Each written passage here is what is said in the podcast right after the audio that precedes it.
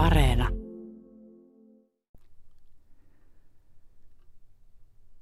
Vapun päivä. Kevään ensipäivä. Jään ja roudan sulamisen riemujuhla. Maan uumenista versovan elämän tunnuspäivä, jolloin vanha ja aikansa elänyt saattaa kevätmyrskyissä murtua, jotta uusi ja voimakas saa oikeutensa tulla auringon valoon. Vapun päivä. Työn ja virkoavan luonnon veljesjuhla. Työläinen. Ainoa olento maailmassa, jolla on oikeus kutsua sitä päivää omakseen.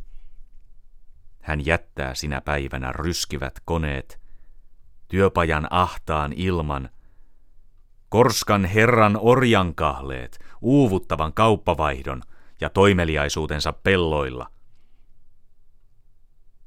Työläiskorttelit ovat tyhjät.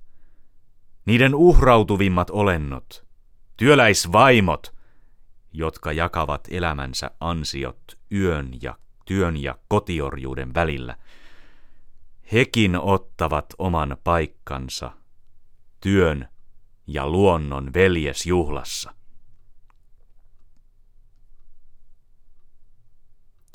Ote oli sosialististen naisten lehden vappujulkaisusta sadan vuoden takaa. Kirjoittaja on jäänyt lehdessä aikoinaan mainitsematta, vaikka teksti meidän päiviimme asti on säilynytkin. Jukka Kuosmanen oli valinnut päivän mietelauseet tälle päättyvälle viikolle. Turun tuomiokirkon kellon lyötyä ovat vuorossa 12 yleuutiset ja niiden jälkeen Tiedeykkösessä puhutaan sähköautoista.